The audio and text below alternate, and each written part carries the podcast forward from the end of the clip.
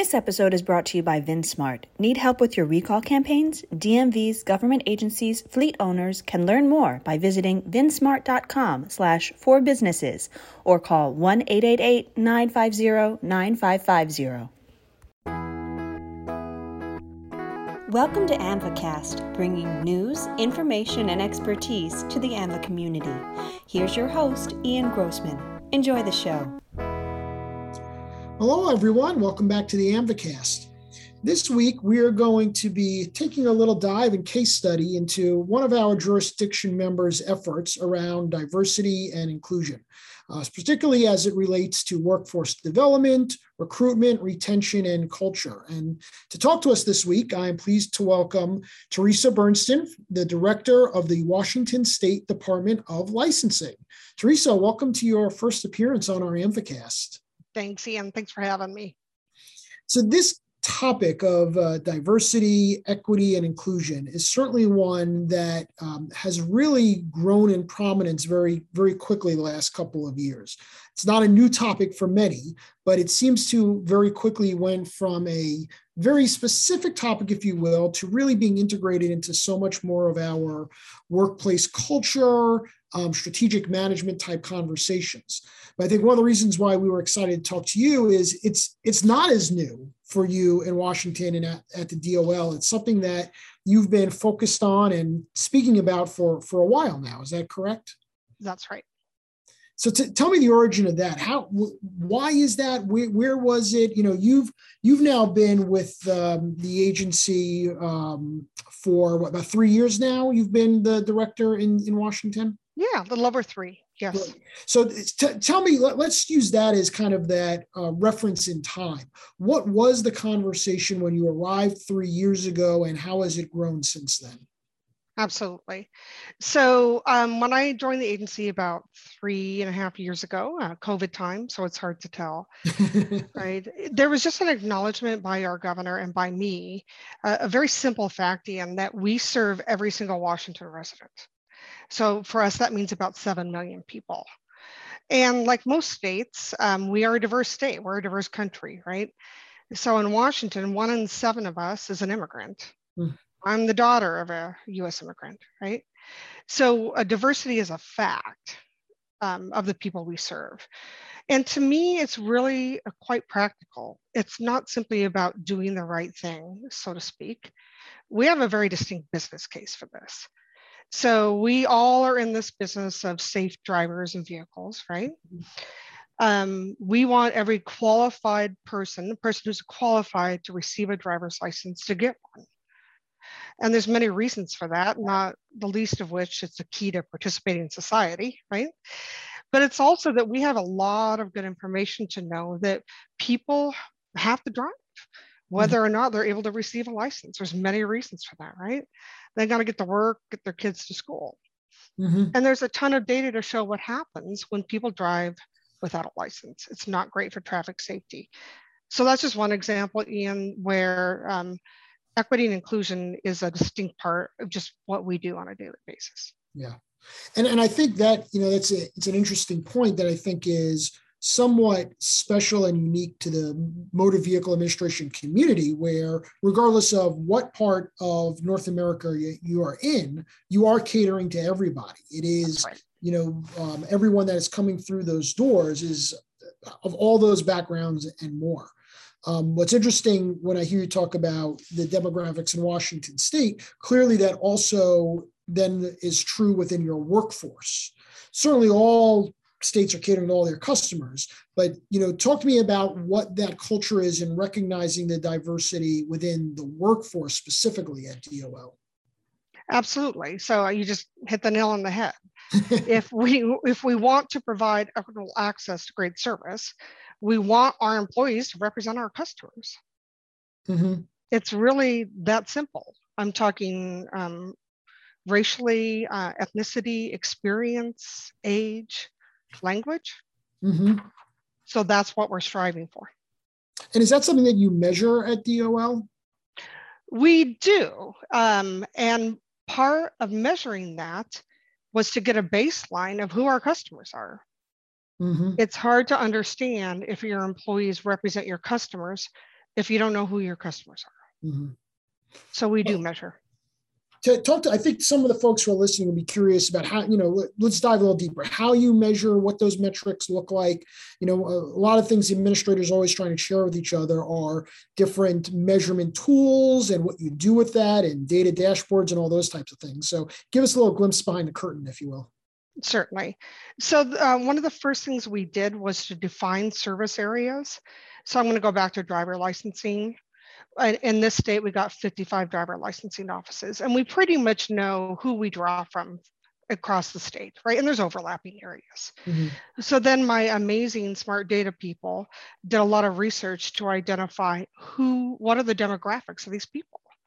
Lots of data available from a lot of sources. So again, we're talking race, ethnicity, language spoken in the home, um, if English is primary language or not, and things that extend beyond diversity, equity, inclusion, such as age, right, mm. which is very relevant to what we do, access to internet, which is relevant to what we do. So that was our first endeavor is to really understand who our customers are, right? We revamped our strat plan, our strategic plan, mm. to then have a goal of providing equitable access to great service sounds great. So how do you do that? Right. And I'm going to be honest, in the development of our metrics and performance measures, we were well on our way. And this little thing called COVID hit. So we are a bit strategic planning interrupted. Mm. And I suspect that is true of a lot of state organizations. Yeah. So we um, are trying as we hopefully emerge from this pandemic, we have revamped our efforts to just simply define how do we measure success. Mm. One success measure or indicator is do our employees represent the people we serve? We okay. know we have room to grow. We haven't developed our targets. We're working on that. And even while you're developing your targets, I, I believe you, you have started to shift the approach of recruitment and hiring. So even though you don't necessarily know all those targets you're trying to hit, you haven't waited to set those targets to proactively change how you want to further increase the diversity and, and inclusion. That's right. So tell, tell us about some of those efforts in terms of uh, recruitment and hiring and how you've started to shift your initiatives to be more mindful of diversity and inclusion there. Absolutely. So we basically have a six point plan, which sounds compliment, uh, excuse me, complicated, but it's actually quite intuitive. Mm-hmm. So uh, the first one is what we already talked about, Ian, which is know your customers. Right? Mm-hmm. And then you really need to think hard about core competencies and requirements for who you're recruiting for. And I really believe this is a just a good business strategy to take a step back and rethink who do we want working for us? Mm-hmm. Who represents uh, the culture of our organization? Mm. I can speak um, firsthand, having been in state government 31 years. It's very tempting to basically recruit for the person who's already done the job you're recruiting for. Mm. So, our challenge to ourselves has been to take a step back and think about the characteristics and traits of the person we are looking for rather than X years of X. Right. So that's been a large challenge to ourselves. That's a that's uh, a hard shift because you know you I, so traditionally, and this is not just for it's not something for just DMVs, not just for state government. It's really anytime you're hiring for position, the first thing so many hiring managers look for is do you have experience in X? Right, yes. fill in the blank. You know, are you do you have the skills? Do you have the background? Are you experienced? And you know, what I hear you saying is you're you're hiring for traits, and you'll train for those skills, and you'll give them that experience.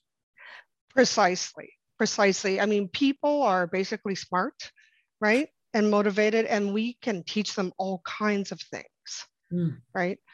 Um, what is harder is to set out characteristics and culture. You want somebody coming into your organization who wants to be in your organization. Mm-hmm. And so, how is that? How is that working? Is it is it harder? I imagine it's harder to find candidates. That's got to, you know, it's a non-traditional recruitment strategy.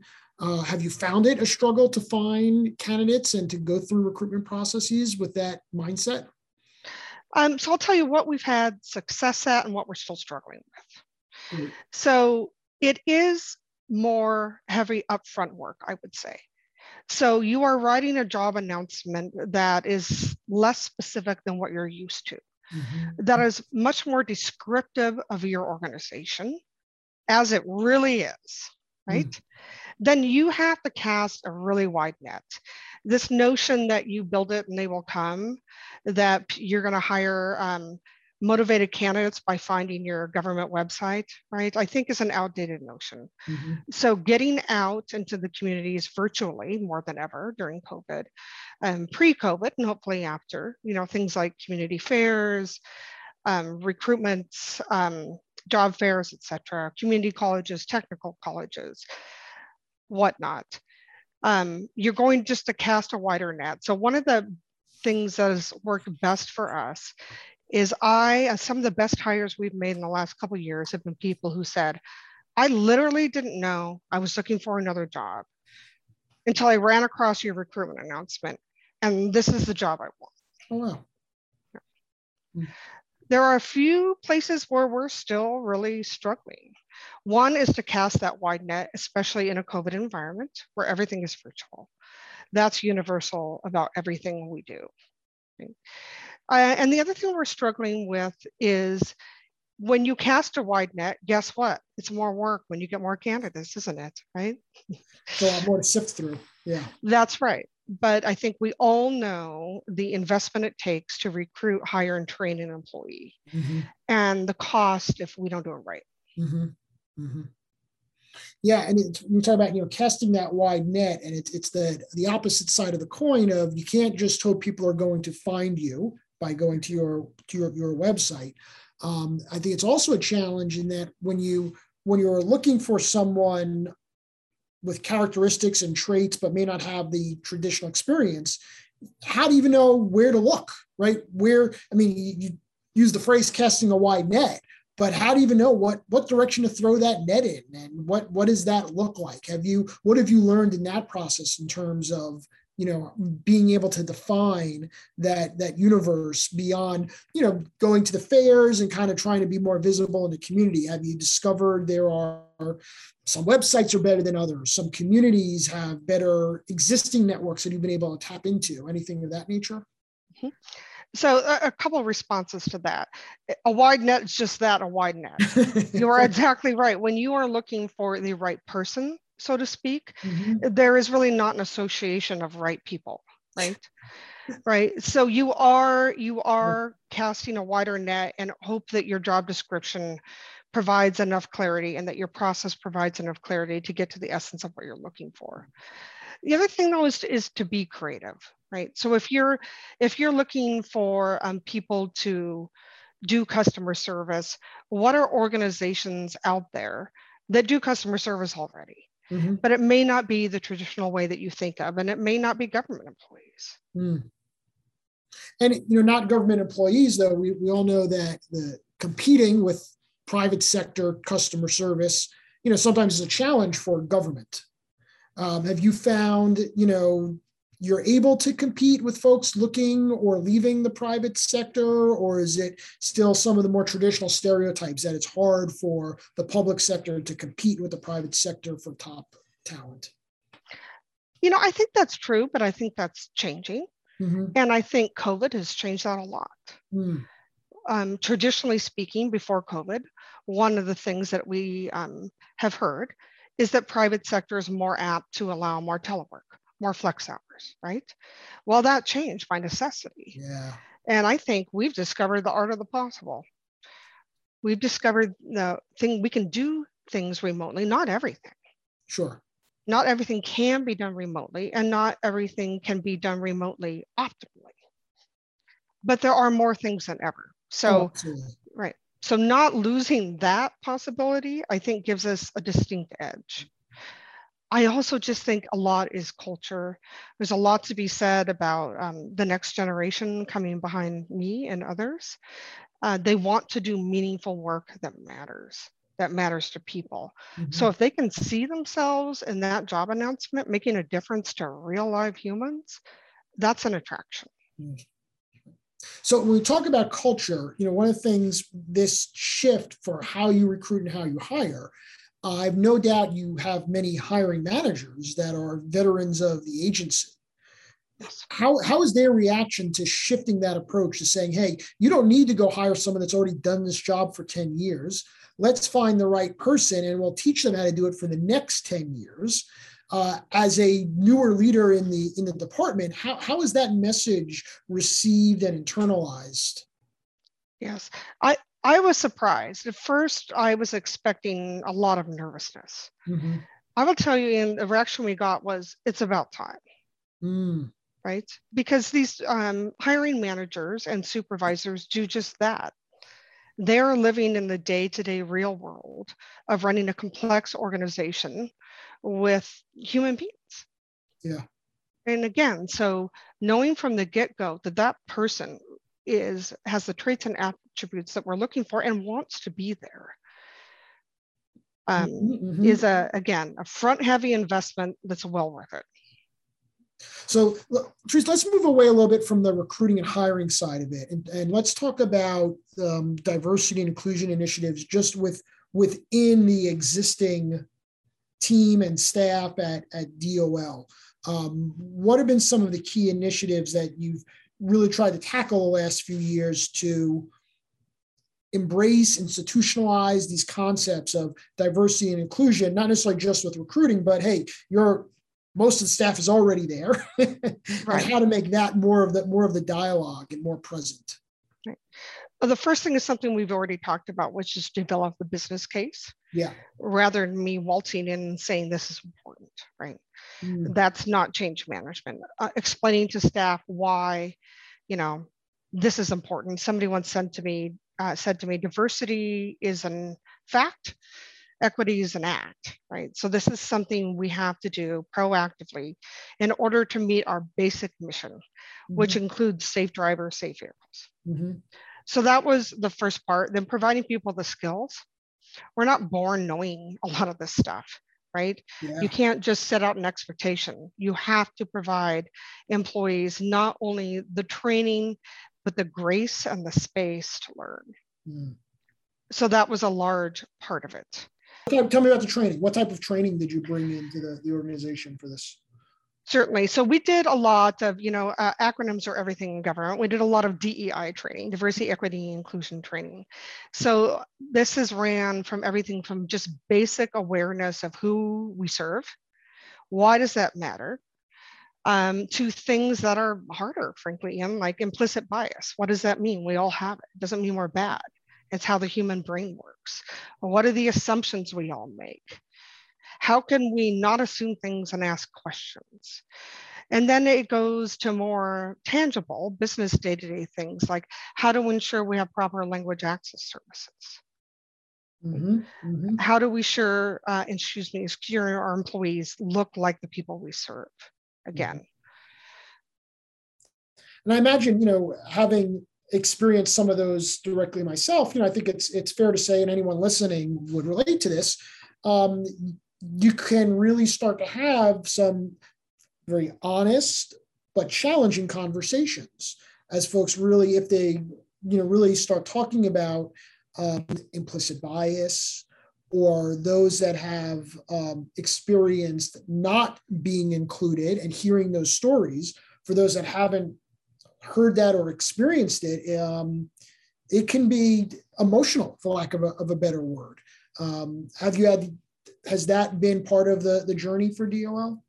Absolutely. It yeah. can be scary, it can be intimidating, uncomfortable, and emotional. And I've experienced all of those things on my journey. Yeah. So a, a couple things, um, and really these are my own lessons. Is one that I'm learning to sit with some discomfort. Mm. Right, learning to be curious and really just know your intent, right? So, not making assumptions, asking questions, being willing to be a little bit vulnerable. And frankly, I think that is something that we as public servants do. So acknowledging that's kind of part of our daily life and that that exists in this realm is one thing. Mm-hmm. Um, not expecting each other to know what we don't know is one. Um, acknowledging this is just how the human brain works, mm-hmm. right? This is neuroscience Mm-hmm. We all have biases and blind spots. It is just brain science. It does not mean we are bad people. It doesn't mean anything. It is simply an acknowledgement of how we can remove barriers. And then I've tried very hard to explain to my staff that these barriers that we want to avoid and break down are really not barriers we purposely put up. I highly doubt in that any of my staff sit around saying, how can we make sure somebody can't access our service, right? Mm-hmm. I have amazing, beautiful, motivated employees, right? But we are an entity and barriers can exist. And I'll, I'll give you one example. Several years ago, we decided that for the flow in our driver licensing offices, it would be really great to have greeters right? Mm-hmm. Why make someone sit in a line just to realize they didn't have the right paper? Right. Right. Yeah. Wonderful, beautiful concept, right? Those greeters we did not equip with mobile devices to be able to access language access. Hmm. Right? Mm-hmm. Well, so there we have a greeter trying to basically triage a customer right. who, unlike the person they'll eventually get to at the counter, doesn't have access to a translator. That was not on purpose, and it certainly was not my employee's fault. It was simply something we didn't think about. Yeah. So, guess what? We thought about it. We thought about these things called mobile phones, and we gave them to them. Mm-hmm. And now they can access language access. Mm. So, that person that comes in with a primary language that's not English rather than feeling excluded from that first engagement with the agency. Right, that would have been the otherwise experience. Is I'm now walking to the state agency who I cannot interact with. Exactly. Now has the opportunity right from the beginning to feel included. I mean, it's it, it you know it's like you said at the beginning. Some of it is can be as simple as it sounds. Exactly. Yeah, yeah, that's right. So so what's next? Where do you go from here? Right. Um, so again, we have a lot of work to do. So it's great to have a strategic plan with goals. You got to have metrics and measurables. Mm-hmm. And I know that can sound really bureaucratic and even intimidating to our employees, but it's you have to have an indicator if you're reaching your goal or mm-hmm. if you're making progress. And I think deep down employees want to know that. Yeah. So we're actively working on and we're trying to make these metrics and measures outcome based right? Rather than how many widgets did you push through, sure. right? So uh, we have some really smart people working on that. That um, is going to drive a huge body of work. Mm-hmm. Because when you start defining success for yourself, guess what? It changes your behavior. Mm-hmm, mm-hmm. So um, we have yet to discover this body of work completely, but it's probably going to involve things like even better recruitment efforts, different training, maybe not more training, maybe it's different. Mm-hmm. It's probably going to involve a lot of policy work. Mm. Right. I think so much of what we do every day as regulatory entities um, that influence people's lives, we're not necessarily seeing those as policies. They're just things we do. Yeah. But when you take a big step back and you're controlling whether or not somebody can receive a service that is the key to society, accessing society, it's a pretty big deal. Yeah. So making sure our policies are known, understandable, and equitable is also a huge effort. Modernization, you know, we've discovered again another art of the possible with COVID. We were so heavily brick and mortar. Pre-COVID, um, over 70% of our driver licenses transactions were in person. And guess what? In a global pandemic, that don't work so well. Mm-hmm, mm-hmm. So we're discovering that on one hand, technology can be a great eliminator of barriers and acknowledging that not everyone has access to it.